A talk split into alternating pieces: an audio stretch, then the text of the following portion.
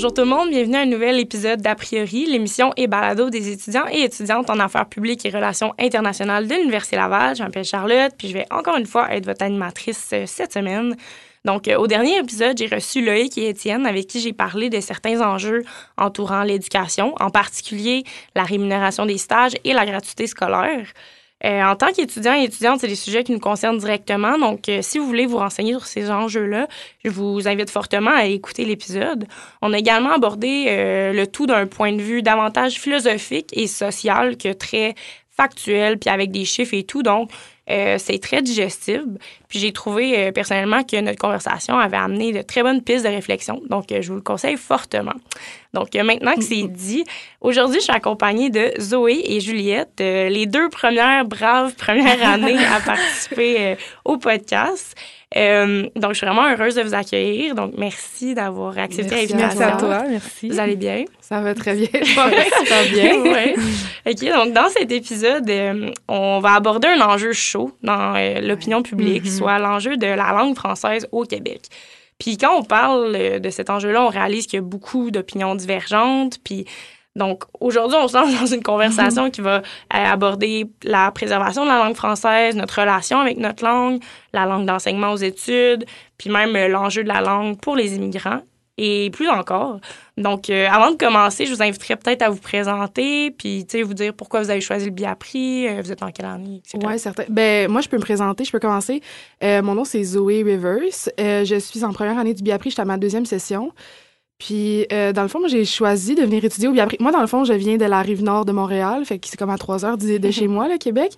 Puis, euh, j'ai choisi de venir étudier au Biapri juste parce que quand que j'étais au cégep, je me questionnais sur qu'est-ce que je voulais faire plus tard. Puis, j'ai comme épluché tous les programmes, genre, qui existaient euh, des universités québécoises pour comme trouver qu'est-ce qui me convenait. Puis, euh, quand j'ai lu le truc du Biapri, genre la description de comme euh, du profil parfait de l'étudiant, j'étais comme, ben, c'est vraiment moi, puis comme tous mes intérêts concordent avec ça, j'aimerais faire tel, tel job dans la vie. Fait que je me suis dit que j'allais me lancer euh, au Biapri. Puis euh, je suis pas déçue jusqu'à date, là, ça se passe quand même bien, là, fait que... euh, On aime, on aime. Ouais, c'est ça. Euh, moi, c'est Juliette. Euh, même chose, deuxième session euh, en- dans le Biapri. Je viens de Québec. En fait, je viens du Saguenay, mais ça fait à peu près 5-6 ans que je suis à Québec. J'ai choisi le bac un peu pour les mêmes raisons que Zoé, dans le sens où je pense que je suis quelqu'un qui aime tout ça, toucher un peu à tout. J'hésitais entre le droit puis le Biapri, mais je me disais que j'allais avoir une vision plus complète euh, des choses, puis euh, j'aimais mieux les, les débouchés. Je, je me voyais moins euh, juriste que plus que quelqu'un plus complet. Ouais. Fait que, ouais, c'est à peu près ça. Puis pourquoi aujourd'hui, ben c'était, tu sais, vous avez choisi ce sujet-là. Ouais. Pourquoi c'était important pour vous d'en parler? Ben, tu sais, au, au début, moi, je- moi, je suis quand même une grande fan de podcasts, là. Fait que quand que le podcast est sorti, j'étais comme, Hey, moi, j'ai envie de participer à ce projet-là. Puis euh, moi, puis Juju, on... ouais, bon, je l'ai appelé Juju. Ouais, c'est correct. Euh, on, on- comme il y a, y plusieurs sujets qui nous intéressaient. Puis ben tu sais, moi personnellement mettons la langue française je j'ai commencé à m'intéresser à ça quand j'étais au cégep. Fait que au cégep euh, je m'étais inscrite euh, pour faire une simulation à l'Assemblée nationale. Puis comme pour au cours de notre formation il fallait faire fallait lire des textes c'est comme faire une revue de l'actualité. Puis euh, c'est là que j'ai comme commencé un peu à lire les trucs par rapport à la langue française puis aux enjeux c'était en 2000 euh, euh, 2000, mais non, j'étais au cégep en 2022, puis euh, c'était quand même d'actualité. Il y avait des, nouvelles, des nouveaux règlements, genre le nouveau projet de loi 96, whatever, toutes ces choses-là. Euh, puis c'est ça, fait que c'est là que j'ai comme un peu commencé à m'intéresser par rapport à ça, puis à lire, puis à me forger une opinion. Fait que quand on a commencé à regarder des, des, euh, des sujets potentiels, ben c'est comme un des ceux qu'on connaissait le plus de trucs, là. Fait que... Ouais, ouais. Moi aussi, je me suis, je m'étais inscrite. On a, je suis pas allée Ouais. malheureusement à cause de la COVID, là, mais vrai. Ouais, moi aussi, c'était euh, des sujets euh, que j'aimais beaucoup aborder dans le moment actualité. Euh, puis euh, aussi, tu sais, avant le cégep, à mon école secondaire, j'étais dans une école euh, où est-ce qu'il y avait une grande communauté, euh, genre, il y avait beaucoup d'immigrants qui, qui allaient à, Mhm. À cette école-là. Fait qu'on avait beaucoup de personnes immigrantes, qui parlaient pas le français, puis euh, tout ça, ça m'avait vraiment, euh, ça m'avait touché comment euh, ces gens-là avaient de la misère à, à s'intégrer au sein de, d'une école qui est c'est ça, qui, ça faisait beaucoup de, de gangs, tu sais, dans le sens des, des, des gens de... Division. Ouais, exactement. Fait que ça m'avait vraiment touché le fait que ça pouvait vraiment être une, une barrière, euh, une grande barrière qui, Ouais. qui pouvait s'étaler entre les gens. euh. Ouais, puis je pense aussi que c'est comme un, un sujet qui rejoint beaucoup le bac, là, tu sais, en mode Ouais, relations internationales, ça fait aussi partie des ouais. arrivants qui arrivent. Exact. puis Fait que c'est comme quand même connexe par rapport à ce qu'on étudie, là. C'est ça, ouais. Super pertinent. Donc, je suis très contente euh, qu'on ait cette conversation-là. Ouais. Donc, je pense qu'on pourrait commencer avec euh, ben, un petit historique pour un peu Ouais. dresser le portrait parce que euh, c'est pas tout le monde qui est, qui est disons, qui, qui se connaît l'historique un peu de, Mhm. du mouvement ish euh, nationaliste de la langue française. Donc, je vais commencer, puis vous, vous On- entrez quand ça vous tente. On fait du pouce sur ce que tu dis. Ben dans le fond, c'est sûr que la Confédération, euh, en 1867, euh, à cette époque-là, les leaders canadiens français au Québec vont constater que les droits des minorités francophones sont menacés, euh, autant au Nouveau-Brunswick qu'en Ontario, au Manitoba, euh, surtout dans les systèmes, euh, ben, évidemment, et au Québec, là, mais surtout dans les systèmes d'éducation. Puis ces réalités-là vont ouvrir la voie au nationalisme, disons, qui est catégorisé comme musclé de Ouais. Lionel Groux. Euh, donc, c'est donc euh, ce, ce dernier-là, euh, ben, il va voir la conquête un peu comme euh, la pire catastrophe qui, est- qui a touché le peuple canadien-français. Puis c'est le courant, c'est ce courant nationaliste-là qui plus tard va mener ben, au mouvement séparatiste. Euh, puis entre-temps, donc euh, en 1900, entre 1963 et 1971, euh, la commission, il, y a, ben, il va y avoir l'instauration d'une commission qui s'appelle la Commission royale d'enquête sur le bilinguisme et le biculturalisme, qui va relever que le, le poids politique et économique des Canadiens et des Canadiennes francophones est euh, inadéquat par rapport à leur nombre. Donc, euh, en 1965, les francophones québécois gagnent en moyenne 35% de moins que les anglophones. Euh, plus de 80% des employeurs et des employeuses euh, sont anglophones. Donc, la représentation au sein de l'administration fédérale euh, et les services en français à l'extérieur du Québec sont aussi une grande préoccupation à, ce- à ce- à cette époque-là. Puis c'est là que le mouvement nationaliste québécois va, va vraiment considérer que la fragilité de la langue française va rendre nécessaire sa protection Mhm. euh, parce qu'on veut que le français demeure euh, Perdure. ouais, perdure, Ouais, euh, surtout dans, ben, sur notre continent, dans le Mhm. fond. Euh, puis, ben, que protéger la langue française, en, en le fond, ça va, ça va servir aussi d'un outil de promotion nationale. Mhm. Puis, c'est ça qui va permettre aux francophones aussi d'obtenir ben, le contrôle économique et politique de la province. Euh, donc, Ouais, je, sais que tu voulais aborder peut-être la Révolution tranquille. Ouais, c'est ça. Ben là, tu sais, je, je on peut en parler, là. J'ai peut-être pas les termes euh, fraîchement en tête, là. Mon cours d'histoire euh, de cégep est loin un peu dans ma tête. Mais, euh, de la façon que je le vois, moi, l'enjeu de la langue française au Québec, ça renaît un peu ces temps-ci parce que, justement, j'ai l'impression que c'est comme une renaissance de cet ancien sentiment-là de comme d'assimilation des Français par les Anglais. Ouais. Euh, je pense que comme justement on a été bafou- tu sais, les droits des Français ont été bafoués euh, souvent dans la province Mhm. québécoise puis dans au Canada au complet. Puis je pense qu'avec euh, l'américanisation aussi peut-être là, des, Ben oui. Ouais, des, des jeunes puis toutes ces choses là puis l'avenue d'immigrants qui tu sais, qui parlent pas nécessairement le français tu sais, qui fait augmenter la population anglaise Ouais. déjà présente à, Mor- à Montréal puis un peu partout ailleurs ben je pense que c'est comme ça ça refait sortir ce- cet ancien sentiment de comme d'oppression là je, là je quote avec des guillemets Ouais, là non, c'est Ouais, ça. ouais. de pression parce que bref c'est ça de pression fait que j'ai l'impression que c'est comme beaucoup déclenché par ça tu sais, les Ouais. réactions fortes puis les gros enjeux en ce moment Ouais. fait que euh, c'est ça je sais pas juste toi tu pensais quoi par rapport à ça? Ouais, ben par rapport à la, à la Révolution tranquille, tu sais, avec ben, fin de la Grande Noirceur, début de la Révolution tranquille, ben, tu sais, on peut voir justement un point marquant dans la culture au Québec. Euh, on voit que la population va, comme s'approprier la culture, puis surtout la langue. On peut voir, euh, tu sais, par exemple, dans la pièce des Belles-Sœurs que Ben oui. une Ouais, pièce ça, super importante. aussi, ouais, exactement. on commence à voir apparaître le parler québécois dans Mhm. les œuvres. Euh, justement, en 61, on va pouvoir, on va voir euh, le ministère des Affaires culturelles. On va aussi créer l'Office de la langue française.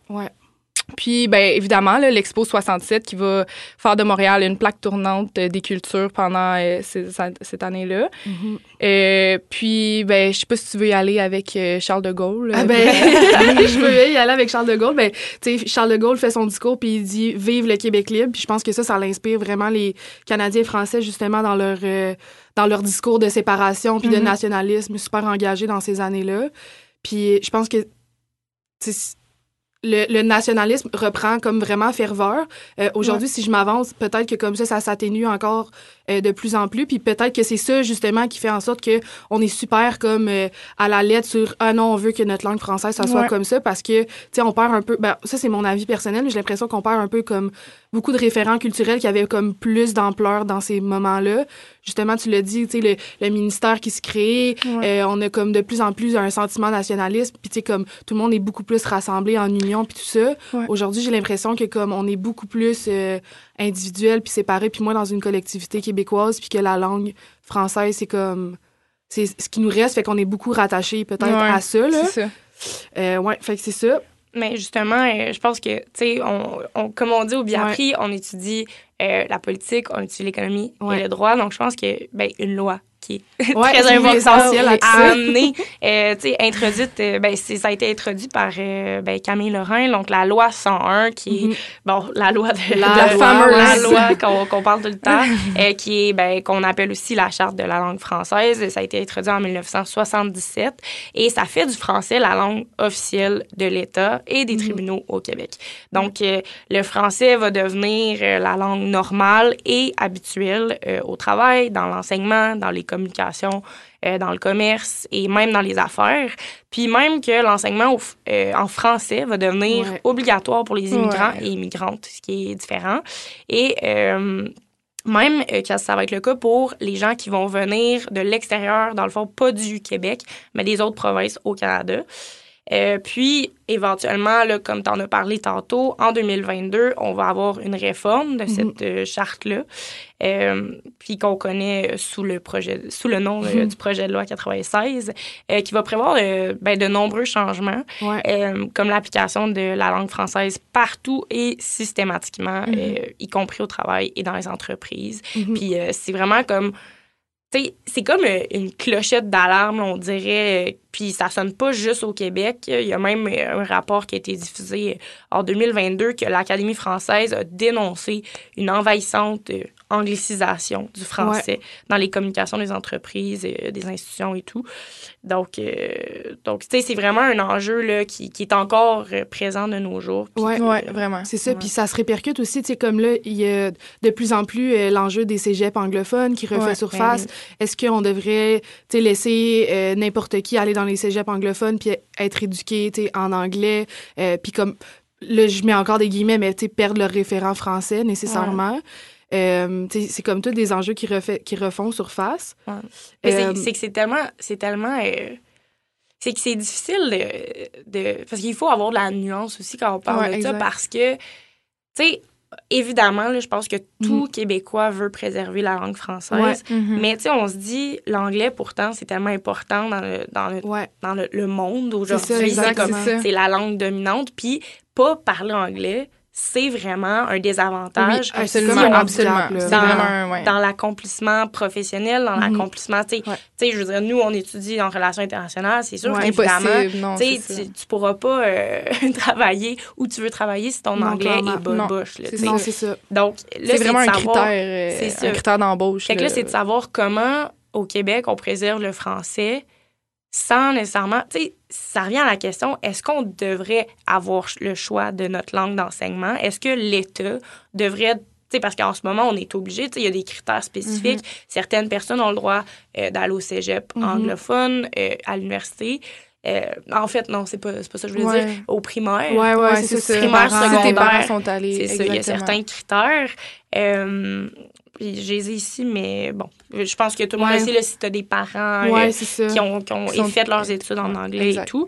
Mais c'est sûr que là, l'enjeu, c'est qu'au cégep puis à l'université, ben on a le choix. Mhm. Ouais, c'est ça. Puis moi, personnellement, euh, je viens de Gatineau, Ouais. euh, qui, est une, qui est une ville, ben, disons, c'est c'est à côté d'Ottawa. Donc, Ouais. il y, a, il y a beaucoup de gens qui parlent anglophone. Il y a Mhm. beaucoup de gens d'Ottawa qui, qui déménagent à Gatineau aussi Mhm. et qui vont ben, être dans le système euh, québécois d'éducation. Puis les cégeps anglophones, moi, j'ai plusieurs amis qui sont allés au cégep anglophone. J'ai plusieurs amis qui sont allés à l'université anglophone. J'en fais partie. Oui, c'est Ben, vrai, c'est moi, Oui. je je Ouais. suis allée à McGill avant d'être à l'Université Ouais, Laval. c'est vrai. Donc là, c'est quoi, tu sais, pour vous, c'est quoi votre opinion là-dessus? Est-ce que, comme, on devrait... Est-ce que l'État a vraiment, comme... Le, droit, ouais, tu sais, genre. Ben, pas le droit, mais tu sais, devrait... quelque chose à genre, dire euh, sur ouais, cette question-là. Ben, Moi, on dirait, je suis comme. si Je pense que c'est comme toutes des questions qui sont un peu. Euh, j'ai pas un avis comme complètement fermé par rapport à ça. C'est vrai que je trouve que dans la vie en général, si, surtout si tu veux travailler à l'international, puis tu veux mhm. travailler, euh, tu comme moi, j'aimerais ça travailler dans des projets humanitaires. Ben si je parle pas anglais, il y a aucune chance que je travaille dans des projets humanitaires. Mhm. Sais, si mettons, tu je pense aux Américains, mettons que eux leur première langue c'est l'anglais, puis ils ont pas besoin d'avoir autre chose. Mais nous, tu malheureusement, la langue officielle quasiment de à l'international, c'est l'anglais. Fait mm d'une façon ou d'une autre, on doit l'apprendre. Euh, fait que moi, je suis d'avis que c'est primordial de l'apprendre. Après ça, il y a comme la, toute la configuration de OK, ben c'est quand que tu devrais avoir le droit de l'apprendre et tout ça. Ouais. Puis, moi, je suis pas contre les cégeps anglophones. Au contraire, justement, j'ai, j'ai plein de personnes qui ont été à Dawson, à Montréal. ma cousine, elle a été à Dawson. Puis, elle a développé son anglais, elle est super fluide. Elle est maintenant à l'université en français, tu sais. Ouais. Puis, de la façon que je vois ça, tu sais, moi, c'est, ce que je me dis, c'est que. Euh, en mode peut-être plus solution, ben, tu sais, si les, on veut que les cégeps puis les universités en anglais, ça soit permis, ben, tu sais, est-ce qu'on devrait dire l'école primaire, l'école secondaire, c'est juste en français, comme ça, tu comme toute ta base, puis après ça, tu développes une deuxième langue, genre, à mm-hmm. l'enseignement mm-hmm. supérieur. En même temps, d'un autre côté, c'est aussi de dire que, à mon avis, je trouve que, tu sais, le cégep, euh, le, primaire puis le secondaire, c'est vraiment, vraiment très de base, tu sais, pas nécessairement comme grand-chose. Puis les sujets importants, je trouve que ça arrive au cégep et à l'université. Tu les apprends pas en français. Tu peut-être que ça peut te faire une lacune, mais en même temps, tu vas développer sûrement ces sujets-là dans une atmosphère de travail en anglais. Tu Mais je pense que j'irais plus, tu sais, pour répondre à ta question, euh, dans le sens, moi, j'irais plus, comme tu as dit tantôt, avec des, des pas des, des, restrictions, mais plus, tu euh, faire valoir la mhm. langue française et non, justement, empêcher. Tu sais, c'est ça, moi aussi, comme ça, j'ai pas, j'ai pas d'avis arrêté, mais j'irais plus avec, justement, euh, promouvoir la langue française, peut-être euh, intégrer plus de français dans les, dans les écoles anglaises. Mais encore là, tu sais, moi, j'adore, tu sais, dans le sens que non, tu couperas, j'adore. J'adore les écoles. Non, mais je sais plus ce que j'allais dire. Ben, je peux faire du pouce, puis peut-être que tu reprendras là, sur oui, ça. Oui, oui. Ben, moi, on dirait, je me dis, tu sais, parce que quand tu es au cégep en, français, tu dois faire là, le test de, de, de, le test d'écriture en français. Là. Mm-hmm, je, me rappelle pas c'est quoi le nom. Le test du ministère, là, je pense. L'épreuve. Ben, c'est pas l'épreuve uniforme. Ben, ça, c'est au cégep. Ouais, c'est ça que je ah, parle. OK, excuse, ah, je pensais que tu disais secondaire. Non, non, c'est ça. Ben, au cégep, tu dois faire l'épreuve uniforme. Puis, tu sais, moi, je, moi, je suis d'avis qu'on devrait tous avoir le choix d'aller étudier dans la langue d'enseignement que tu veux étudier. Là. Ça, mm-hmm. Je pense pas que ça a le temps une influence sur, ah, est-ce que je vais parler français après, là. Tu sais, moi, je suis francophone. Je suis née dans une famille francophone tout le monde parle français. Si je vais au cégep en anglais, je vais parler français quand ben même. Puis tu sais, moi, genre, justement, j'ai dit, j'ai étudié à l'université en anglais. Ouais. Euh, pas, pas, pas toute mon université, j'ai fait un an. Puis c'est certain là, que mon anglais a vraiment, s'est vraiment amélioré. Mm-hmm. Puis j'étais devenue beaucoup plus à l'aise à parler en anglais de façon, plus spontanée. Puis, est-ce que ton français a-tu pris un coup? Ben, vraiment pas. Parce que, mais ben, dans le fond, là, tu sais, moi, c'est un, un, programme, euh, moi, j'ai été en architecture et donc, vu qu'il n'y a pas beaucoup d'écoles d'architecture au Québec, il y avait un quota euh, de Québécois qui devaient accepter euh, dans la classe.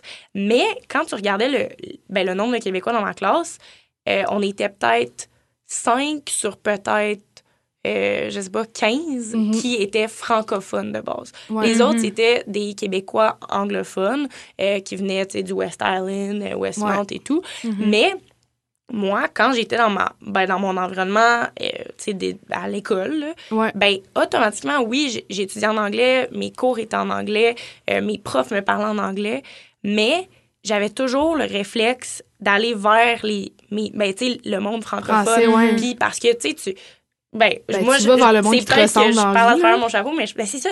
Parce que c'est une différence de le sens de l'humour. Et oui, ah oui, oui, le sens de l'humour entre les francophones et les anglophones, moi, ça me faisait capoter. Puis, tu sais, c'est juste que tu peux plus ben là, encore là, je vais utiliser un anglicisme, mais euh, tu peux plus relate avec les gens qui, ben justement, qui, ont, qui, ont, ben, qui, qui te ressemblent et qui sont ta même culture. C'est ça, puis j'étais tout le temps plus tournée vers eux. Fait que même si mon anglais, c'est super, ben, tu sais, mm-hmm. c'est vraiment amélioré tout au long de mon parcours, euh, j'ai vraiment conservé mon français à 100% puis j'ai pas, euh, j'ai pas développer une espèce de dédain pour le français. Ouais, c'est ça. Vraiment pas. Puis, Ouais. puis j'ai vu aussi même une ouverture du côté des, des, des- comme je disais, des Québécois anglophones qui me disaient Hey Charlotte, genre, parle-moi en français, je veux que mon français s'améliore. Parce que c'est des gens qui parlent Mhm. français. Ben oui, c'est juste que à la maison, comme à l'école, ils parlent en anglais. Mhm. Donc, tu sais, ils ont eu des cours ici et là, mais leur français est pas, est pas Non, mais où c'est ils ça. voudraient. Nécessairement, je pense que les anglophones, euh, les anglophones qui, tu sais, qui sont nés, mettons, à Montréal ou qui sont nés au Québec puis qui parlent anglais dans leur famille, tu comme, nécessairement, ils ont une connaissance vraiment très générale, genre du français, là. Ah, oui, c'est sûr. Je- ben, Ben- à moins que je me trompe, mais tu sais, je pense que Mais il y en vraiment. a qui parlent très bien, Ouais, c'est ça. comme il y en a qui vraiment délaissent un peu Mhm. leur éducation Ouais, c'est ça, mais tu sais, c'est Ouais. sûr que tu connais certains mots puis certains termes, là, fait que Ouais. probablement, justement, que comme, ça fait en sorte qu'ils ont plus envie de, genre, Mhm. d'apprendre à parler le français, mais tu t'as soulevé le point, justement, que dans ta classe, vous étiez, sur 15 Québécois, vous étiez 5 peut-être à être francophones, justement. Ben, tu sais, mettons, pour, puis, que les gens savent pas nécessairement parler français dans, un, dans une province où est-ce que, comme, c'est la langue officielle, peut-être que ça peut poser problème au final. Mais, tu sais, mettons, ce qu'on pourrait, genre, en, en, en guise de solution, tu sais, qu'est-ce qu'on pourrait faire? Ben, tantôt, je disais, là, le, le test, euh, l'épreuve uniforme euh, ministère, quoi que Ouais. ce soit. Ben, tu sais, au cégep, moi, je pense qu'il y a rien qui t'oblige. Tu sais, si t'as un, un cégep qui est anglophone puis que tu veux favoriser ton, le français dans, dans, ton, dans ta province puis tout ça, ben, il y a rien qui t'empêche de, comme, mettre l'épreuve uniforme pour tout le monde, pour tous les étudiants du cégep. Mais encore là, si tu as fait ton éducation primaire, secondaire en anglais, tu vas au cégep en anglais, ben là, c'est là que bon, Mais c'est pour ça que- uniforme ouais, est un peu euh, Mais c'est pour ça, complexe pour ça que je dis que, tu sais, comme, tu Ouais. si on veut. on- Ah, je suis désolée.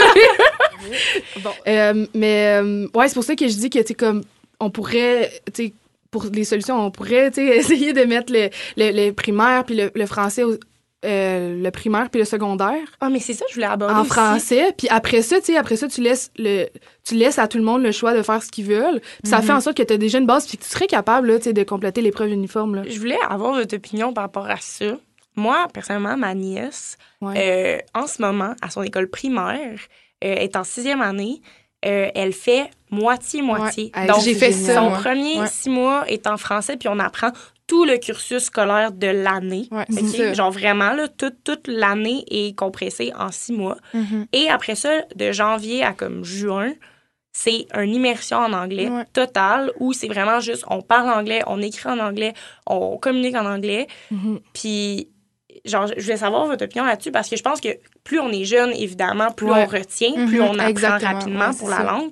Donc, potentiellement que je me dis, ben ça peut être pratique. Comme ça, la jeunesse a une maîtrise Ouais. plus, ben, une meilleure maîtrise du français vrai. et de l'anglais.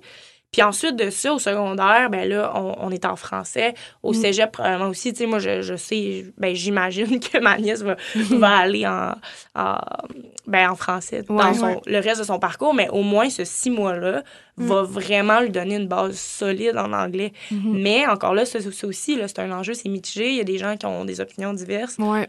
qu'est-ce que vous en pensez, vous? Euh, ben moi, j'ai fait ça en secondaire, Ah, en- au primaire euh, pendant deux ans. Pour vrai, ça Deux ça m'a. Ouais, ouais, ouais. Ah, ça ça, m'a vraiment aidé. C'est sûr que, tu sais, on avait comme une classe euh, qui le faisait pas parce que ça peut être assez difficile, tu sais, de, de faire toute la Ouais. matière d'un an pendant, pendant la moitié d'une année. Euh, sauf que, tu sais, pour, pour euh, des élèves qui ont pas trop de difficultés, pour de vrai, ça ça m'a vraiment donné un coup de pouce. OK, fait que toi, dans le fond, ce que tu dis, c'est que c'était deux ans, mais dans le fond, un six mois français, un six, Six mois. anglais. Ouais, c'est ça, exactement. J'ai fait deux fois le, le six mois. Euh, puis c'était comme un projet pilote. C'est la première Ouais. fois qu'il le faisait à, à- à mon école primaire. Euh, puis, tu sais, c'était vraiment euh, génial. Là. Tu sais, tu mettais le, le pied dans, dans la porte, puis c'était vraiment en anglais. Puis c'était pas... euh, si je me souviens bien, c'était pas la- le même professeur. C'était vraiment un professeur d'anglais Mhm. euh, pour le, le reste, l'autre six mois. Puis euh, non, non, c'était vraiment, vraiment génial. Puis, tu sais, euh, je pense que c'est vraiment ça qui, qui a forgé euh, mon anglais Ouais, dès, dès le départ. J'ai vraiment, tu sais, oui, oui, j'ai vraiment... euh, euh, je ben, je pense que j'ai vraiment une bonne base en anglais, puis c'est vraiment ça qui, qui m'a aidé. Fait que non, pour de vrai, euh, je vois pas, je vois pas de négatif à ça, surtout que tu manques aucun, aucun matériel du cursus de, l- du- Ouais. de Ouais. l'école euh, normale. Ouais, c'est ça, exactement. Fait que je vois pas qu'est-ce qui- qu'est-ce qu'il y a de mal là-dedans, là. Fait que Ouais, non, ben moi je trouve que c'est une bonne. Mais tu sais, tu sais, tu l'as dit là, euh, plus t'es jeune puis que tu commences à apprendre une langue, plus c'est comme. Je pense que t'es Ouais. beaucoup plus éponge quand t'es ouais, jeune. vraiment. Fait que ça fait en sorte que tu apprends probablement plus rapidement, puis que ça peut peut-être rester euh, plus longtemps dans ta tête, justement. Puis après ça, si tu complètes ton, le restant de ton parcours scolaire en français, ben, tu as quand même ta base. Je Je sais pas, toi, je, mettons, c'est ça. Ce que je veux dire, c'est que tu n'as pas fait d'autres études en anglais, puis c'est juste ça ta base, puis après ça, tu as développé ton anglais par rapport avec tout le reste, puis genre un anglais qui est comme. Ouais, ouais, ouais. Je, je sais pas si c'est parce que j'avais parce que je l'ai pratiqué beaucoup après, mais j'ai vraiment l'impression que c'est ça qui m'a quand même euh, qui m'a quand même aidé. Puis surtout, tu sais, c'est ça, j'avais j'avais pas rendu au secondaire, j'avais pas le pod à faire de OK, on switch en français. Parce que si je peux donner un autre exemple, mon copain il a fait son primaire en anglais, il est allé en français au secondaire, puis ça a vraiment pas été facile, tu sais comme transférer pour euh, l'écrit, il, parlait français là euh, à la maison puis tout ça. Mm-hmm. C'est juste que l'écrit puis tout ça, ça l'a vraiment été un pas euh, difficile. Mais j'ai l'impression que c'est plus difficile, mettons, de parler, de, faire ton primaire en anglais. je pense que comme la langue, comment elle est construite, la langue anglaise, ah, ben. c'est plus facile peut-être. Exact, parce que la langue, la, française, est, tellement complexe. C'est tellement de belles langues, mais mon Dieu que c'est dur. ça m'amène aussi, ben justement, vous parlez de ça.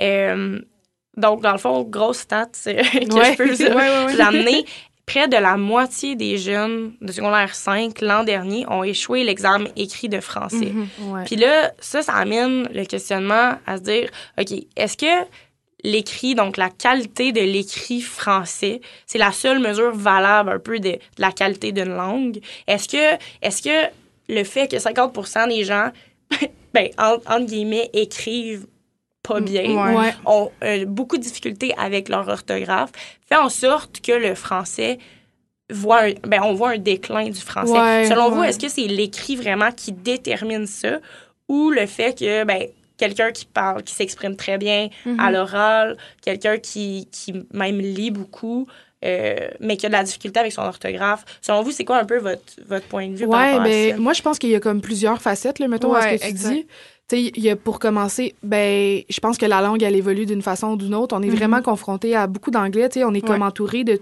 Québec est entouré de. L'Ontario est entouré de d'autres provinces euh, qui sont anglaises nécessairement, puis est entouré aussi des États-Unis. Là. Surtout, euh, là, on parle des jeunes du secondaire, mais même moi, là, je suis sur TikTok, puis tout, tout se fait en anglais, là, tu comme on est confronté à ben, complètement... C'est ça, tous les réseaux sociaux, souvent, sont, sont, en anglais. Tu veux aller regarder quelque chose sur une plateforme de streaming, c'est en mm-hmm. anglais. Euh, tu sais, fait que nécessairement, t'es comme confronté à ça, puis je pense que ça vient un peu... Puis c'est ça qui est ironique, c'est que même moi, tu sais, j'utilise au quotidien des expressions anglaises. Ben, c'est ça. Je vais le dire, tu sais, ça vient comme merge un peu les deux, les deux, euh, les deux langages. Fait que, tu sais, je pense que ça s'inscrit pour commencer dans une évolution de la langue. Ouais, 100% après ça, tu sais, euh, j'ai lu un texte, là, euh, j'ai lu un texte de quelqu'un qui parlait justement de est-ce qu'on devrait peut-être investir dans notre qualité pleine de langue, c'est-à-dire il y a vraiment 50% là on a parlé du secondaire mais il y a 50% des Québécois de souche française, d'origine française qui, euh, analphabètes ouais, analphabètes fonctionnels fait qui savent pas analphabète je pense que c'est tu sais pas écrire là si je me trompe pas. Ouais ben de la difficulté à, ouais, c'est écrire ouais, c'est ça. je sais pas mais de la difficulté à écrire les trucs ouais ben, ouais ouais. écrire euh, c'est lire euh, ben, et écrire. Exact.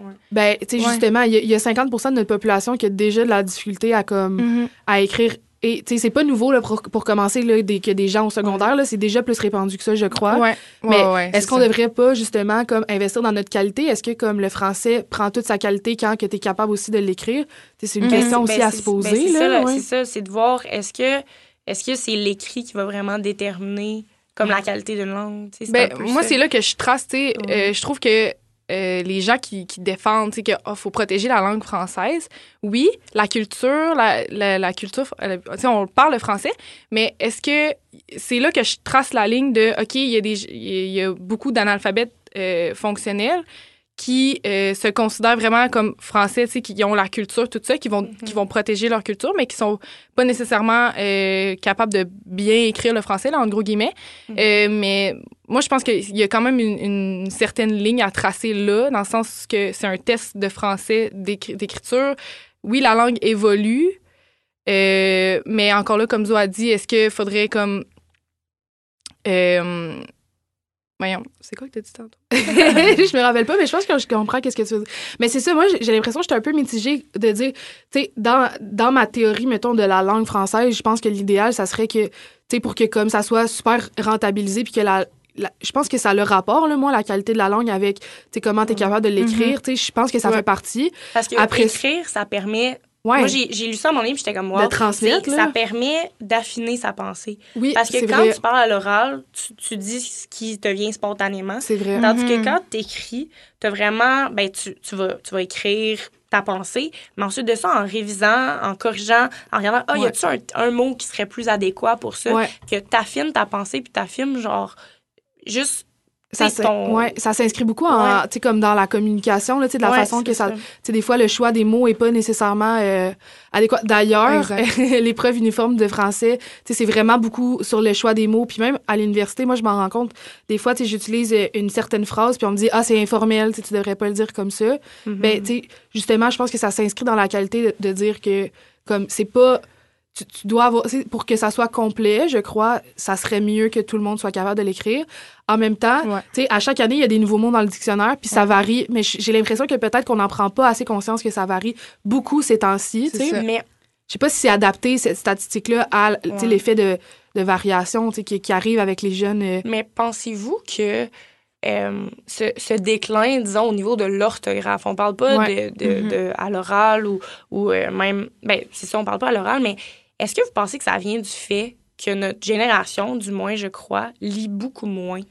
Moi, j'ai comme l'impression, il y, a, il y a- évidemment, il y a des jeunes qui lisent Mhm. énormément, puis Ouais. que- qui, qui triplent lecture, temps des littérature. extrêmes, là, ouais. Mais-. Mais j'ai quand même, tu sais, moi, j'ai lu là-dessus qu'il y a quand même un déclin au niveau de la lecture. Puis, Mhm. veux, veux pas, quand tu lis, tu vois les mots écrits, Ouais, tu ouais, les clairement. vois, tu vois, tu vois les accords, tu vois la grammaire, la syntaxe. Fait que j'ai comme l'impression que si tu lis, tu lis pas beaucoup, puis que tout ce que ton tout ce que tu consommes en français est à l'oral, Ouais. ben c'est pour c'est un peu un lien logique avec pourquoi la- le- ben, l'écrit français. Ben, je suis est- d'accord avec est toi. déclin, Moi, ouais. j'avais Ouais. pas fait réflexion à ça, mais c'est vrai que, tu sais, avant, ben là, je dis avant, puis tu sais, je sais pas c'est quoi la mesure, là, Ouais. euh, mais avant, je pense que comme la littérature était beaucoup plus présente, elle était comme vraiment intégrée en mode euh, culture québécoise, là, beaucoup plus. Mhm. Mhm. Euh, Parce que nous, on est une, une génération qui est beaucoup Ouais. plus axée euh, sur le web, sur les réseaux sociaux, les, les médias comme euh, tout ce qui est Netflix, toutes les, les séries télévisées. Puis on consomme, je crois, beaucoup plus de médias Ouais, euh, ouais, ouais, 100%. numériques que de la lecture là, Ouais. directement. Comme on écoute les nouvelles plutôt que lire euh, ouais, la presse, un par article, exemple. c'est ça, Les- exact. Puis là, encore là, généralité, là. il y en a qui le font. Oui, oui, oui. Mais je pense que. Mais je en pense pas que c'est une majorité des gens qui le font. Fait que, tu sais, je pense que non, la, généra- la généralité, tu sais, peut-être qu'elle peut s'avérer être vraie. Mais c'est vrai. Puis moi, mettons, quand que j'étais plus jeune, je lisais vraiment beaucoup. là. J'adorais Ouais. les histoires. Puis, tu sais, j'ai vraiment une grande imagination. Puis j'aimais ça m'évader dans le lisant. Puis c'est vrai qu'à l'école, tu sais, ma force, c'était les productions écrites parce que j'avais, tu sais, beaucoup d'adjectifs que j'avais retrouvés, tu sais, dans, ça, dans la mes livres. qualité de la langue Ouais, c'est vrai, que j'avais déjà Ouais. un plus grand registre, puis j'ai tout le temps eu un plus grand registre que Mhm. les gens de mon âge quand j'étais plus jeune à cause de ça. Parce Euh, que tu sais, tu vois, tu ouais. vois un mot, puis là, c'est ah, papa, maman, c'est quoi ça veut dire? Ouais, c'est Puis ça. tout de suite, t'as plus une curiosité quant à la exact, langue française. Exactement, tu sais. Puis Ouais. Aussi un, un truc là, que moi j'ai remarqué, tu sais, j'ai beaucoup d'amis, mettons, on était au cégep, puis eux, ben là, tu sais, je, me compare pas, là, moi aussi, au secondaire, j'ai arrêté de faire la lecture, là. Mm. Euh, puis quand je suis rentrée au cégep, puis même à l'université, tu sais, là, on est confronté à beaucoup de lectures, là, faut Ouais. tout le temps que tu lises. ça. Ben, une fois que, tu t'es pas, tu tu dois tu perdu pas, tu ouais. perds un peu Mhm. le, le sens de la lecture, c'est difficile de te concentrer. Je pense que ça peut avoir rapport justement avec. Euh, je sais pas, t'en penses quoi, toi, Jules, là, mais moi, j'ai trouvé que tu sais, c'était difficile des fois de m'adapter à comme tout le temps me concentrer à lire des trucs. Quand j'ai aussi. Perdu un peu ce référent de lire des livres. Là. Ouais, ben moi aussi, pareil, quand j'étais jeune, je lisais énormément, vraiment, Ouais. vraiment beaucoup. Euh, mais j'ai comme l'impression, plus l'école avançait, plus t'as des lectures obligatoires à faire. Ouais. Fait que oh, j'ai un peu perdu le plaisir de, lire. ouais. Mais euh, ouais, je vois vraiment ça différemment, tu sais, les lectures d'école versus euh, les lectures. euh, C'est Pour le- qu'on voit ça. ouais, vraiment. Mais Parce je vois que- vraiment ça. Tu sais, des fois, je suis comme, hey, je suis vraiment écœurée de lire. Qu'est-ce que je dois lire pour l'école? ben, Ouais. c'est ironique, mais j'aurais envie de lire un livre. Mais Ouais, tu c'est de la lecture, c'est ça devrait ça devrait être la même chose, Ça, mais ça ça l'est le- pas. C'est Mais ça dépend poche. Ben, ça dépend. Tu sais, moi, j'ai l'impression que j'ai été chanceuse que les profs de français que j'ai eus avaient vraiment des bonnes sélections de livres. Puis les Ouais. livres qu'au début, j'étais Ah, comme, ouais. ah, genre, faut que je lise ça. Puis là, finalement, tu ouvres le livre, t'es comme, ah, OK, c'est quand même bon. C'est comme, Ouais, tu continues. Mais c'est sûr que si tu forces quelqu'un à lire quelque chose qui l'intéresse pas, Mhm. ben comment tu vas, tu vas lui donner le goût, tu sais, de- d'aimer Ouais. la lecture? Ben, ça, c'est clairement. vraiment- ouais, Moi, ce que j'aimais. Non, non, OK. Euh, ouais, ce que, ce que j'aimais au cégep, euh, j'ai eu deux professeurs de français qui ont fait ça. Ils ont présenté euh, comme une, une panoplie de livres. là. Pendant un cours, elle présentait des livres, puis tu pouvais en choisir un. Euh, fait que, tu sais, il y avait plein de genres, plein de styles. Fait que tu pouvais faire après ta- ta- ton travail là-dessus, mais tu choisissais toi-même ton livre. Fait que ça, j'ai trouvé ça vraiment, vraiment intéressant, tu sais, pendant Mhm. toute la session, lire des livres que moi, je vais avoir choisi dans une liste versus un professeur qui va avoir choisi un livre pour 30 élèves qui ont absolument pas les mêmes Ouais, goûts. Ça, euh, c'était au, au- j'ai ouais, au cégep. Au cégep, Ouais. Deux professeurs qui ont fait ça, euh, présenter des livres euh, C'est le fun. ça. choisis. Ouais, fait que j'ai vraiment aimé ça. tu sais, C'est sûr que ça m'a plus intéressé euh, Mhm. Facilement. Fait que, puis sûrement que ça a intéressé plus de, de personnes dans la classe. Ouais, à vouloir lire, puis à se concentrer à le faire. Ouais, Moi, j'ai pas eu votre chance, là. C'était vraiment des, des livres obligatoires. C'était pas tout le temps génial. J'ai déjà lu euh, des trucs, c'était vraiment horrible. Mais, tu sais, quand même, en lisant, tu sais, je vois c'est quoi la qualité. Puis, Ouais. c'était, je pense que c'est dans ma deuxième session au cégep, peut-être euh, en français. Puis, je pense qu'en deuxième session, on fait beaucoup, tu sais, un retour sur l'histoire du Québec, puis Mhm. sur les romans du terroir, puis, tu sais, toutes Ouais. ces choses-là. Fait c'était vraiment pas tant intéressant sur ce que j'aimais. Mais, tu sais, malgré ça, tu es capable de voir. euh, Mais tu vois, tu vois que le français, ben, tu vois de Le- un ouais, l'évolution ça, de la langue, puis tu vois que c'est pas ton parler Non, non, que toi ça. Non, non, pas aussi, du tout. ce qui est Ouais, quand même ouais. Intéressant, ça donne Ouais. une autre perspective, Ouais. mais ça t'ouvre aussi à l'éventail puis à, à tout ce que le français peut offrir. Ouais, Ouais, exact. ben, tu sais, en que- lisant, en lisant Les Belles Sœurs, là, puis, Ben oui, avoir de la oui. misère à, à comprendre, Ouais. ben, c'est là que je me suis dit, tu sais, ben, le français est encore, tu sais, évoluait, évolue, puis il va Ouais. évoluer encore, tu sais, Ben, c'est, c'est un peu, un peu, tu sais, ça, de, de, de quoi on parle, dans un sens que, avec, tu sais, les, les, les euh, voyons faire des, des petits Des- des, des- des contractions. ouais les contractions ben tout ça tu sais c'est ça fait partie de l'évolution c'est encore là nuance là dans un Ouais. sens où faut faut quand même faire attention à écrire le français euh, et le parler comme il, comme il faut mais c'est ça l'évolution est, est normale je crois dans un sens Mhm. fait que Ben, c'est ça, me l'a fait un peu réaliser en lisant les belles sœurs Ouais, c'est ça. Moi, j'avais lu au cégep, j'avais lu. Là, je suis pas sûre, par contre, j'avais lu Phèdre, mais je pense pas que c'est comme écrit originellement en français. Originalement en français. Suis pas sûre. En tout cas, bref, mais c'est vrai que tu vois justement. Puis après ça, j'ai lu des, j'ai lu les belles sœurs aussi. Puis tu Ouais. vois l'évolution de la langue. Avant, on faisait de la poésie là, en écrivant Ouais. tout le temps. Là. ça Fallait tout le temps ça rime, fallait tout le temps t'aille trois, trois pieds, trois pouces. Je me rappelle plus c'est quoi les mesures, mais tu sais, tout le temps trois vers là, de différence. Fait que, c'est normal que ça évolue. Mhm. Puis t'as dit quelque chose d'intéressant tantôt, Charlotte. T'as dit, tu sais, genre on se faisait obliger à lire des trucs qu'on aimait pas. Genre, tu sais, on était obligé de faire partie de, Mhm. de la culture française, ben, de la littérature française, puis on n'aimait pas ça. Ben, je trouve que ça fait aussi beaucoup comme réflexion à aux lois, mettons, qui sont en place dans, de nos jours. Tu sais, justement, le projet de loi 96 ou Mhm. euh, la loi 101, qui, des fois, c'est comme ça vient obliger les gens à comme parler français à la place de l'apprécier. c'est ça Ouais. Je pense qu'on perd un peu le, le sens essentiel, tu sais, de dire que à la place de contraindre quelqu'un, parce que clairement, il y a personne qui aime ça se faire forcer à faire quelque chose, ben on Ouais. devrait peut-être plus encourager, puis tu sais, euh, mettre ça beau, tu sais, c'est vraiment des techniques marketing, là, mais c'est ça qui fonctionne. euh, Je pense que ça, c'est, un- c'est une, c'est une belle conclusion pour, euh, Ouais, ben, pour ça, introduire du moins la deuxième partie de l'émission. Donc, euh, on va en profiter pour faire une courte pause, puis on vous revient super.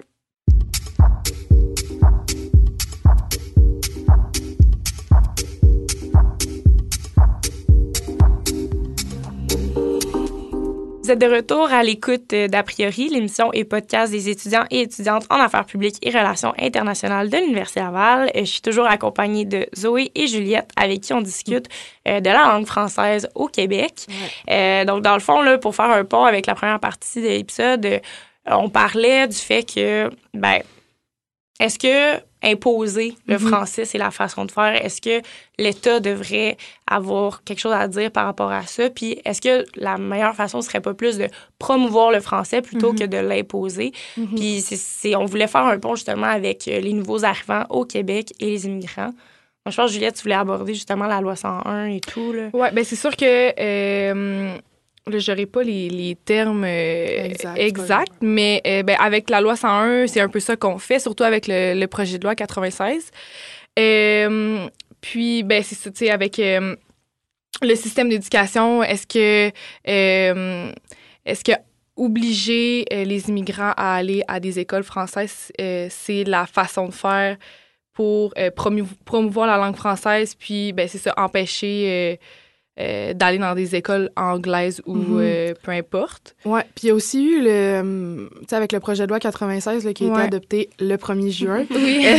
il y a aussi euh, le- le- bon, ils ont dit qu'après six mois, les communications Ouais. devenir seulement en français, puis que dans le fond, on s'attend à ce que après six mois, de, de, de francisation là, au. Québec, les, les nouveaux arrivants soient capables de parler, puis de lire Ouais. et de comprendre. C'est vraiment Mais essentiel de de, dire travailler. Est-ce comprendre. que. de- ouais, exact. Puis est-ce que. En Ben, français, là. Premièrement, est-ce que les ressources sont là pour qu'ils puissent apprendre le français en six mois? Non, Genre. Deuxièmement, en- dans le sens que essayez de, de vous installer dans, un, dans une Mhm. autre culture, essayez de trouver un emploi, premièrement, avec la barrière de la langue, trouver euh, des services, euh, puis tout ça. Puis après ça, on s'entend là, que quand ils arrivent ici, leur, leur premier objectif, c'est pas euh, d'apprendre le français. Là. Mais non, Non, c'est ça. Tu veux, tu veux trouver, un- tu veux trouver un appart, T'installer. tu, Ben tu veux t'installer, tu veux. ça. Mais déjà là, C'est complètement c'est- chamboulant. mais là, c'est ça. Puis déjà là, comment tu fais toutes ces étapes-là de Ouais. base quand tu parles pas la langue? Non, c'est Puis en ça. plus de ça, on t'impose, on met une pression de en six mois, tu vas de, tu dois être C'est genre ça. quasiment parler mieux français que Ouais, certaines exact. personnes. Ben, c'est ça, parce Ben, qu'on l'a dit tantôt, là. si, si on veut Ouais. faire du pouce là-dessus, là, euh, tu sais, pour immigrer, pour être en guillemets, là, qui est écrit, ben, en fait, il n'est pas écrit en guillemets, mais pour être sélectionné pour immigrer, euh, la personne doit avoir une connaissance du français oral au niveau 7 et euh, le conjoint, époux, euh, whatever, doit avoir le niveau 4. Puis, tu sais, Puis, niveau 7, là, Ouais, on s'entend C'est quoi que, niveau 7? euh, c'est les marqueurs de relation. Ouais, c'est c'est ça. C'est, Savoir euh, employer des marqueurs de c'est relation. Sais, pas Ben, moi, dire pas sûre, si, si j'aurais, dire si je pouvais. Oh, mon euh, Dieu. c'est des choses que moi j'entends régulièrement de, des Mais Mon personnes père qui parlent français. chez lui, là, je m'excuse. Il faudrait que utiliser le- euh, les contextes, euh, les situations. euh, C'est que c'est tellement une exigence un peu. C'est tellement juste comme. C'est pas utile comme comme français. C'est vraiment irréaliste, là, ça de dire Mais tu sais, de- ça veut rien dire. Là. Non, Ah, c'est vrai. Je suis capable d'utiliser les marqueurs de relation et donc je peux bien intégrer la société québécoise. Mais c'est ça, ce qui est ironique un peu, c'est que, tu sais, on l'a dit tantôt, là, genre, il y a 50% de la population québécoise qui est analphabète, qui est pas euh, capable d'avoir ouais, ce fonctionnel, qui a pas ce niveau-là. Puis là, on s'attend à ce que des personnes que c'est pas leur première langue aient ce niveau-là. Tu Exact. sais, c'est vraiment ça. pas réaliste. C'est tellement ouais. Puis moi, je trouve que, tu sais, mettons les nouveaux arrivants. ben, En tout cas, ma perception de la chose, c'est qu'au Québec, tu sais, on a besoin là, de, on a Ouais. besoin d'immigration parce que, tu sais, le Québécois Ben oui. moyen produit, fait pas assez d'enfants. Tu sais, on n'a pas les mêmes. Le il vieillissement de la Il population. veut, tu sais, on a, une- on a en ce moment une pénurie de main d'œuvre. Il y a personne qui veut travailler. Tu sais, fait qu'on n'a pas le choix nécessairement, tu sais, d'avoir de l'immigration. ben non, mais juste Ouais, moi, j'ai pas d'emploi, vous comprenez là, tu sais, je fais partie de cette statistique-là, fait que je le Moi aussi, comprends. moi aussi, mais, Mais c'est juste de dire que euh, on a besoin, de ces nouveaux arrivants-là, puis on les traite comme ça, genre un Ouais, peu. ben, c'est je trouve ça un peu comme, tu sais, on a besoin de mais- eux là. Mais c'est non seulement genre que tu dois parler français après six mois, mais c'est qu'après six mois, Ouais. tu n'auras plus droit à te faire ça. servir dans ta langue maternelle par souci que ben, Ouais. maintenant tu es censé Ouais. parler Puis français. c'est pas pour recevoir moi, un café, là. Tu sais, c'est pour des documents Ouais. vraiment importants. Puis, Ouais. tu sais, ça peut, ça peut vraiment créer des, des problèmes, là. On s'entend, Ben, là. tu sais, Oui. mettons, par exemple, juste moi, là, je sais pas pour vous, mais moi, je me cherche un appart en ce moment. La chose la plus compliquée ever, je parle français, tu sais, je suis à l'université en français. J'ai de la difficulté avec tous les documents, je me perds. J'imagine même pas, tu sais, quelqu'un qui doit arriver ici. Ouais, c'est ça. Euh, première des choses, c'est vraiment un choc culturel. là. Il y a des gens qui viennent de Thaïlande puis s'en aillent à Montréal. là. Je veux dire, la Thaïlande puis Montréal, c'est vraiment deux mondes Deux mondes, différents.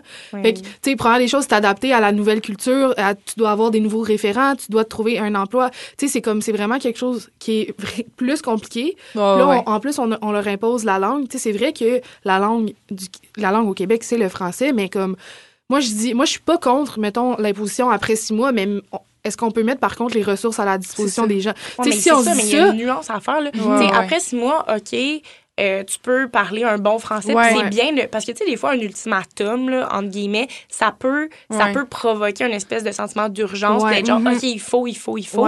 Et donc, tu le fais peut-être un peu plus. Mhm. Encore là, est-ce que c'est la bonne façon de Pour faire? se débrouiller, là, on s'entend, là, pas utiliser des marqueurs de relation euh, après six mois, là. Mais, tu sais, puis on, s'entend que c'est un, c'est un peu euh, un luxe, de penser comme ça, parce qu'on s'entend que, tu sais, imposer à des gens de parler, euh, tu euh, pour s'installer ici, tu moi, d'un œil extérieur, un œil extérieur, m'installer à quelque part qui m'oblige, tu c'est quand même contraignant. Puis aussi, je pense, tu sais, la, la situation, oui, il y a des immigrants qui sont des gens qui viennent de, de certains pays, tu sais, comme Ouais. euh, assez. Ben, que la, la situation du pays est, est correcte, puis c'est juste un choix de venir au Un Québec. choix économique. Exact. Mais tu sais, quand on pense aux réfugiés, les gens qui Ben, sont vraiment, ça. qui viennent au Québec, qui, qui déjà ont vécu une situation traumatisante dans leur Ouais, pays. Ouais. Et souvent, c'est des gens qui sont sous-scolarisés de base Mhm. dans leur pays. Ouais, Et peut-être même que dans leur pays, ils étaient analphabètes. On sait pas. puis que là, tu leur imposes de devenir parfaitement, genre, Ouais, tu sais, à l'écrit, à l'oral en français. Voyons. Ben, moi, je trouve que ça ouvre un peu à. Là, nous, après ça, on s'ins- on s'insurge que Montréal, ah, ça parle donc anglais, puis non, non. Ben, c'est sûr que, tu sais, moi, là, je me mets vraiment à leur place. Moi, je suis immigrant, ça me tente pas d'aller à Alma, genre. C'est sûr, ça me tente pas d'aller à Ben Alma. non, Il c'est y a clair. personne que je connais, je vais être obligée de parler français. Tu sais, à Montréal, t'as déjà un peu. Tu sais, c'est vraiment un milieu multiethnique. T'as beaucoup, de- t'as beaucoup de diversité, t'as déjà une communauté Ouais, qui est installée. c'est ça, ouais. Fait qu'ici, après, si moi, je suis contrainte à devoir parler en français, nana, Mm. ben, j'ai quelqu'un que ça fait probablement 10 ans qui est ici, qui parle français, qui va pouvoir Ben, traduire. ça, exact. Donner des ressources. Fait après, tu sais, je veux dire, moi, je trouve que c'est contre-productif un peu des mesures comme ça Ouais, parce vraiment. que ça, ça va à, à, à l'encontre de qu'est-ce qu'on veut promouvoir, tu sais. Ben, c'est Nous, ça. on veut promouvoir une société. ben, en tout cas, moi, ça, c'est mes valeurs à moi, là. Mhm. Fait que je sais pas si c'est les valeurs euh, qu'on veut.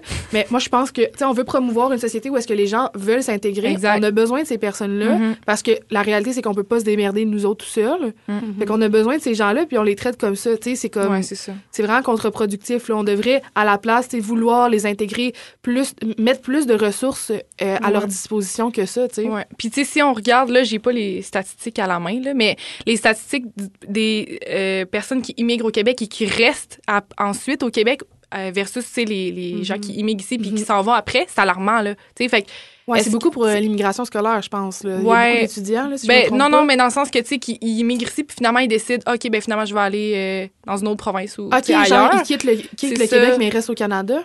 Ouais, ben tu sais, puis est-ce qu'on, est-ce que nos euh, nos exigences, est-ce qu'on devrait revoir comment qu'on intègre, les immigrants qui arrivent ici? Parce que Ben, tu sais, je pense que, on- mettons, l'État a un choix là, sur la, la Mhm. sélection là, des, Oui. des nouveaux arrivants. Mhm. Fait que, tu sais, dans un, dans un contexte où est-ce qu'on veut, notre priorité, ça soit que tu parles le français, ben, tu fais ta sélection en fonction de ça.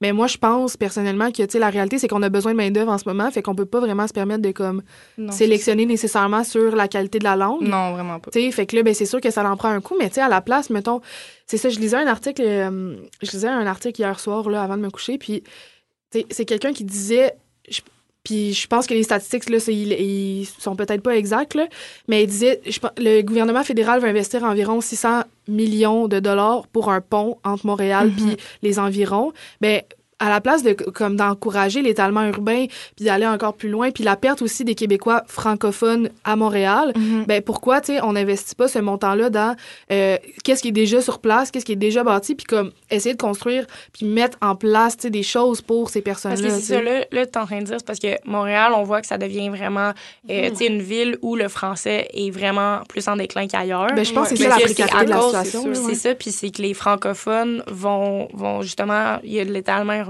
puis les francophones sortent de Montréal, ce qui Ouais. fait que là, ben, à Montréal, ça parle beaucoup euh, anglais, puis tout Ouais. ça, puis que t'es comme, tu sais, le, le fameux bonjour, hi. Ouais, le- mais trouver, t'sais, là, mais j'avais vu, ouais. j'avais tiré des extraits, là, mettons, de. euh, J'avais tiré l'extrait. C'est Mais- Raphaël, euh, Raphaël. Raphaël Fischler, tu sais, qui avait écrit sur euh, Le Devoir, c'est un texte d'opinion. Puis il disait que, tu sais, finalement, on- les, Québécois, ils quittent Montréal parce qu'ils veulent aller s'établir dans les banlieues. Ils veulent vivre un peu le rêve américain, mettons, mais au Québec. Fait qu'ils quittent les banlieues. euh, ils, ils vont dans des emplois de troisième service, fait qu'ils ils sont plus euh, dans la main d'œuvre. Après ça, euh, fait qu'ils sont moins confrontés à l'anglais aussi. Fait que on perd déjà qu'il y a beaucoup une, une grande influence anglaise.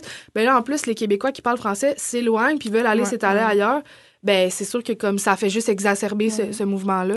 si je peux donner un exemple, euh, justement, quand, quand j'ai étudié à McGill, euh, un de mes professeurs, tous les professeurs faisaient un effort. Tu sais, des fois, moi, je cherchais un mot, puis là, il disait « Ah, c'est peut-être ça », puis tu sais, Ouais, il, il m'aidait avec l'anglais et le français, puis il y avait une certaine connaissance du français. Mhm. Mais j'avais un, un prof, euh, un assistant professeur, qui, lui, là, c'était anglais, anglais, anglais, c'était un Américain, Ah, puis ouais. lui, euh, je lui avais demandé à un moment donné, j'y avais dit Ça fait cinq ans que tu es au Québec, puis tu parles pas un mot français. Puis j'y avais dit ça de même. Ouais. Puis il m'avait dit Charlotte, j'ai pas besoin. Ouais. Parce que je sors de McGill, je rentre dans le centre-ville de Montréal et partout où je rentre, je me fais servir en anglais. J'ai même pas besoin de le demander. Là. Tout de suite, je me fais servir en anglais quand je suis à- au centre-ville de Montréal. Et moi, lui, il reste dans, dans. On appelle le quartier le McGill Ghetto, qui est comme vraiment les alentours de McGill, tout ça. Il dit Tout le monde parle anglais. J'ai- vraiment pas besoin d'apprendre le français. Puis là, j'étais comme Ouais, mais c'est important. c'est dans- Ouais. C'est une, une société québécoise, c'est la langue française, c'est notre fierté, tout ça. Puis il dit Ouais, mais moi. Est-ce qu'il est veut que ça change ici à moi? après? Ben, tu sais, lui, il, fait son, il faisait son doctorat euh, à l'université. Je sais pas si. il- Tu sais, peut-être qu'il avait Ouais. des, des, une idée d'être professeur, là, à Mhm. McGill, Mais tu vois, sais moi, pas. je trouve que c'est là qu'il faut tracer une ligne de comme. Ouais. Là, c'est vraiment. Je m'en fous tu sais, Ouais, du français. Là, je trouve Mais ça un peu on dirait, je pense Ouais. qu'il y a des nuances. À... Moi, me- moi aussi, le mettons, ben, en tout cas, je sais pas vous, mais moi, mettons, tu me dis ça en premier, prends les choses, je suis insultée, je suis comme, Ouais, ah, ouais, 100 ben Ben non, oui, là, ouais. par contre. Ben oui. ça- Mais après ça, je pense aussi que, tu sais, les, le Québec, on a perdu nos référents culturels beaucoup, puis je tu sais, je vais pas jeter le blâme sur les Québécois, mais je pense que c'est un peu aussi de notre, de notre faute en disant que, tu sais, je- c'est pas que le français qui fait un Québécois. Tu sais, on a perdu Ouais. le mouvement Mhm. nationaliste, justement, qu'on parlait au ça. début tantôt. Puis je pense que c'est ça aussi qui fait en sorte. Je, là, je m'éloigne, puis je vais vous plugger dans. J'ai eu un cours de sociaux au cégep que j'ai vraiment aimé avec un prof qui était vraiment extraordinaire. Puis il nous a dit, là, on, il l'a pas fait parce que c'était en ligne, malheureusement, à cause de la COVID. Puis il était comme, habituellement, j'amène mes étudiants à l'extérieur, puis je brûle un drapeau du Québec devant eux pour voir c'est quoi leur réaction. Hein? Puis Wow. il était comme les, les étudiants ils réagissent pas tu sais. Ils s'en foutent là que tu brûles le, le drapeau. Puis il était comme mais par contre si je m'en vais à trois heures d'ici dans le Vermont ou n'importe où aux États-Unis puis que je brûle un drapeau américain Ouais, devant eux le monde vont sortir leurs armes effectivement. Tu sais comme sont, sont beaucoup plus comme affectés par Mhm. tu sais c'est vraiment plus symbolique pour eux. Nous je trouve qu'on perd un peu notre référent symbolique Ouais. par rapport à ça justement qui fait en sorte que à Montréal on dit bonjour hi ou on dit hi bonjour ou on dit n'importe quoi tu sais autre que juste bonjour là. Je pense que ça fait en sorte que tu sais mettons si je donne encore un exemple, moi quand que je m'en vais dans un pays euh, en Amérique latine, le monde sont sont proud de leur de leur Mhm. culture et ils ils t'habillent traditionnellement parce qu'ils aiment ça puis ça leur fait plaisir. Ben tu sais nous euh, on fait pas c'est comme Ouais. je pense que faut aussi se Mais je pense qu'il y a, y a- Moi, je crois qu'il y a définitivement un renouveau du nationalisme, Mhm. euh, genre dans la jeunesse là, québécoise. Ouais, ah oui. Euh, je 100%. pense juste au biapri, Ouais. là, on le sait. Moi, là, à mes intégrations du biapri, ma première question que je me suis fait demander, c'est T'es-tu souverainiste? Ouais, Tout de ouais, suite.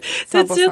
Puis, genre, c'est- c'est c'est quelque chose, c'est qui- c'est un mouvement qui est de plus en plus fort aussi je dans la ça. jeunesse. Il y a comme un renouveau. un Je regain. pense qu'il y a un autre, c'est ça, il y a une génération qui, qui a été un peu découragée par les référendums, Mhm. tout ça, puis ils se sont dit, ah, tu sais, Mais je pense que c'est la géné- ben moi je sais pas vos parents ont quel âge mais je pense que c'est vraiment la génération de nos parents là. Moi mettons mon grand-père qui est le père de ma mère, il était super tu sais, il faisait partie de la génération de la révolution tranquille, il était super informé, il regardait ça, il s'impliquait. Ouais. Tu sais ma mère genre puis Euh, mes parents ils s'impliquent pas et eux autres ils sont même ils ont même pas conscience de ça. Tu sais là je généralise Mais là, ma mère, moi, elle est souverainiste. Mais de là à dire qu'elle est militante, non. ouais, c'est ça. C'est ça. Fait que, tu sais, ça, tout va dépendre.